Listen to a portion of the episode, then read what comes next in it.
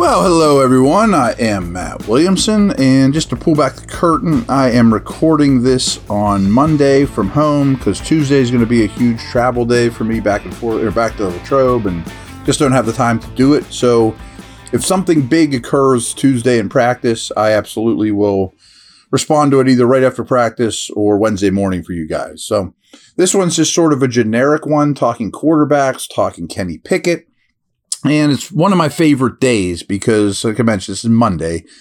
Um, Mike Sando's QB tiers hit the the web, and Sando's a good friend of mine. We worked at ESPN together for ten years, and he polls fifty executives, coaches, anonymous sources throughout the league. And I think this, this is how he does it: is he gives them thirty quarterback names and says put them in tier one, two, three, four, or five and gets them all back, accumulates the votes, and tiers all these guys. And then there's a lot of talk about them as well. So, of course, we're going to talk about Pickett, but just to give you an idea of like how these guys are tiered and how they're viewed by this panel, the tier one dudes is Mahomes, of course, and this is what they call a tier one guy. Is a tier one quarterback can carry his team each week. The team wins because of him. He expertly handles pure passing situations he has no real holes in his game. Now, to me, there, there should almost be a Mahomes tier, you know, because of all these voters, no one even put him in the second tier. I mean, he has ones across the board. So he's number one, of course. And then Burrow and Allen are two and three. And I think you can put those in either order. I slightly prefer Allen just because of his physicality and size, but they kind of stand alone. And to me, I think that's maybe where I would draw the line of tier ones, but that's not what the audience or you know what these voters did. They have Aaron Rodgers at four, Herbert at five. Now, I could absolutely eat my words, but after last year's performance, Rodgers would be a tier two guy for me and would be sixth or seventh. He wouldn't be fourth. He could be awesome though. I mean, he was tied with Mahomes last year for one. I mean, that was just one year ago, coming off an MVP season. Herbert to me would be my top tier two guy. He comes in at five. So then they get to tier two. Hurts at six, Lamar at seven. I would flop them. I would go Herbert, top of tier two, then Lamar, then Hurts, then Rodgers. Then, you know, so that's different than the way they have it. They have Rodgers four, Herbert five, Hurts six, Lamar seven. Um, sticking with tier two, Lawrence is at eight. He took a big jump, deservedly show, so. Dak Prescott at nine. Matthew Stafford fell, but they still kept him in tier two, which I understand. And I should have told you what a tier two quarterback is. Tier two quarterback can carry his team sometimes, but not as consistently. He can handle pure passing situations and does and or possesses other dimensions that are special enough to elevate him above tier two he has a hole or two in his game. So here's another conversation, and it's a bigger one, but it applies to Kenny too. When whenever we get to this time, I believe if you have a, a, a young quarterback, when it gets to be contract time, if he's a tier one player, you pay him and you pay him whatever he wants. No doubt. Just he's Superman, take him. Basically, that's true if you're a tier two guy as well. They're they're hard enough guys to come by if Kenny, when his contract is up, is a tier two player or is just slamming on the door to get to a tier two player, you pay him. And I'm talking the 40 millions, I mean, the big money. Tier three guys, I don't know if that's a good investment or not. You're like, would you rather have a Kenny Pickett for five years on a rookie deal, or would you rather have the same guy basically, but maybe a little better and older and more experienced, but you're paying him 40 million. You know, like, Meh. anyway, let's get back to these rankings. But I think that's a good way to look at it.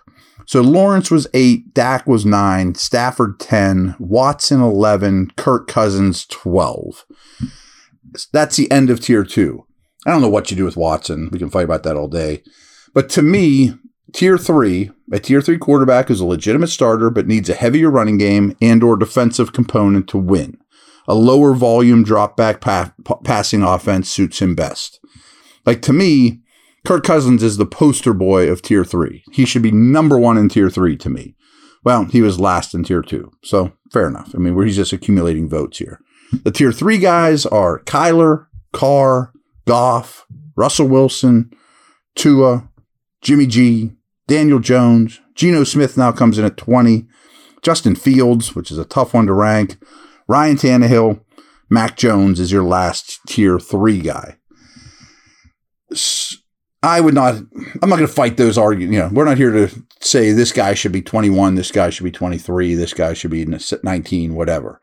But Mac Jones to me is a tier four quarterback, which is where you're going to find Kenny, which is defined as a tier four quarterback can be an unproven player, not enough information for voters, or a veteran who ideally will not start all 17 games.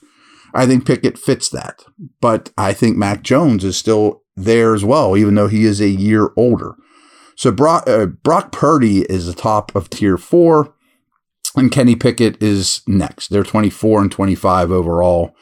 And we're kind of splitting hairs here. If you add up all the votes, Purdy's average vote is 3.50. Pickett's is 3.52. I've told you before, I prefer Pickett to Purdy. I might prefer both of them to Mac Jones. Definitely, I prefer Pickett to Mac Jones. I, I host this Peacock and Williamson podcast, and we went through these earlier in the week.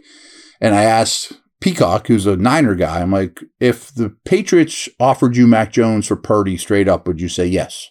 And he said no. And I said the same about Kenny. So, but this, you can understand this tier, or at least the top of it. It's Purdy, it's Pickett, it's Jordan Love.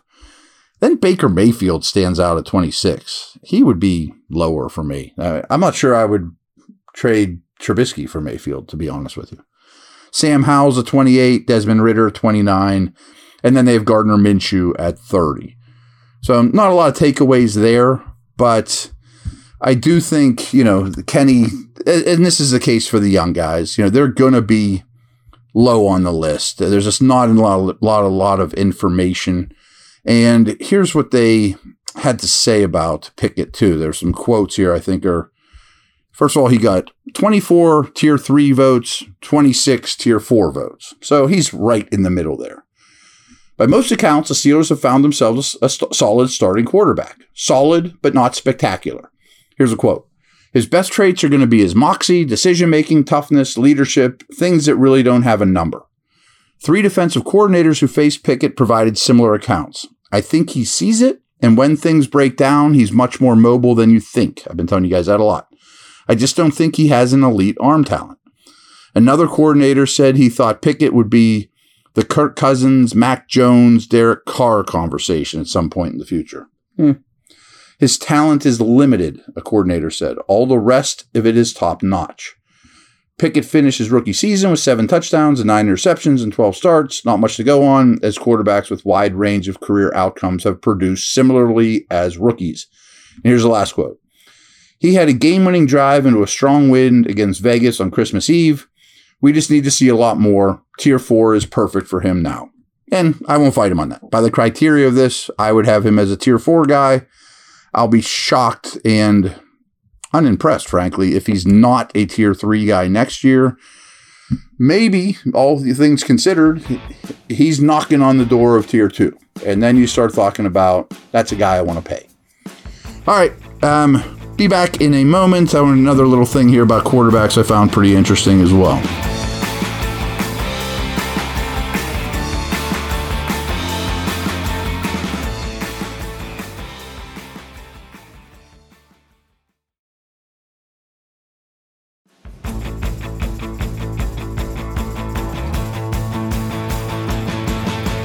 So it was a short little article by Pro Football Focus today, but they they they put out what they're doing is they're trying to promote their quarterback annual, their their guide, which is quite good. Um, and so they're giving you little snippets. You know, here, here's a, a list of X quarterback best when scrambling, best at this deep routes, whatever it is. And today they put out their grades, which I usually agree with, but aren't gospel Pro Football Focus grades when under pressure. And number one on the list was Mitch Trubisky. So here's what they said about Mitch. Trubisky only appeared in seven games and faced just 57 dropbacks under pressure, the fewest among quali- quarterbacks that qualified for this list. Fair enough. Former second overall pick, went 22 for 44 on 248 yards and a, and a touchdown, recording six big time throws and just one turnover play. His 12.8 big time throw rate also ranked first at the position, beating Josh Allen, Aaron Rodgers, and Joe Burrow. Last season, Trubisky and Josh Allen were the only quarterbacks with a double digit big time throw rate on pressured dropbacks. Okay, Mitch. I mean, I think that's something to be said for that. Second on the list is Josh Allen. It's good company to keep. Third on the list, Kenny Pickett. So uh, I'll tell you what they read about this in a minute, of course, but I immediately started thinking, and I have not come up with a great conclusion. Feel free to tell me one if you do. Is there some reason the Steeler quarterbacks are performing really well under pressure? And don't tell me because their line stinks, they're always under pressure and they adjust to it better than everyone. Their line didn't stink and they're not under pressure much more than any other team.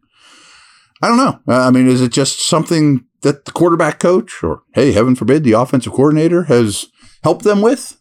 Maybe. I mean, the fact that Trubisky's one, Pickett's three, Allen's two, and Mahomes is four. So that's the company you're keeping in this one specific metric.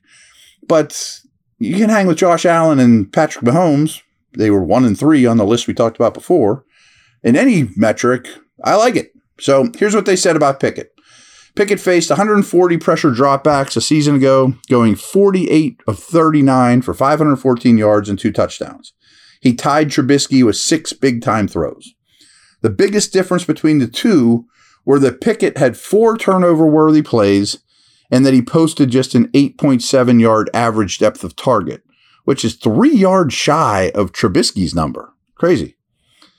Um, the good news for Steeler fans, though, is Pickett outperformed Trubisky from a clean pocket, not being pressured. So, certainly watching both their, well, mostly Pickett, I would have thought he handles pressure quite well. Um, Trubisky, it didn't dawn on me as much. I've obviously been studying Pickett more than Trubisky in the offseason. But I think that's promising. You know, I mean, he, pretty cool customer. All right. Uh, I will be back talking practice and training camp at you tomorrow. Take care.